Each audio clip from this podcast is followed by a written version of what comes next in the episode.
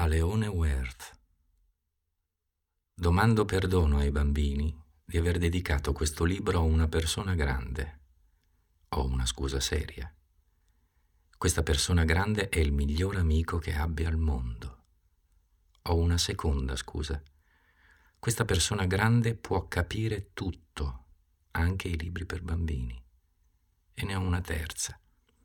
Questa persona abita in Francia, ha fame, ha freddo e ha molto bisogno di essere consolata.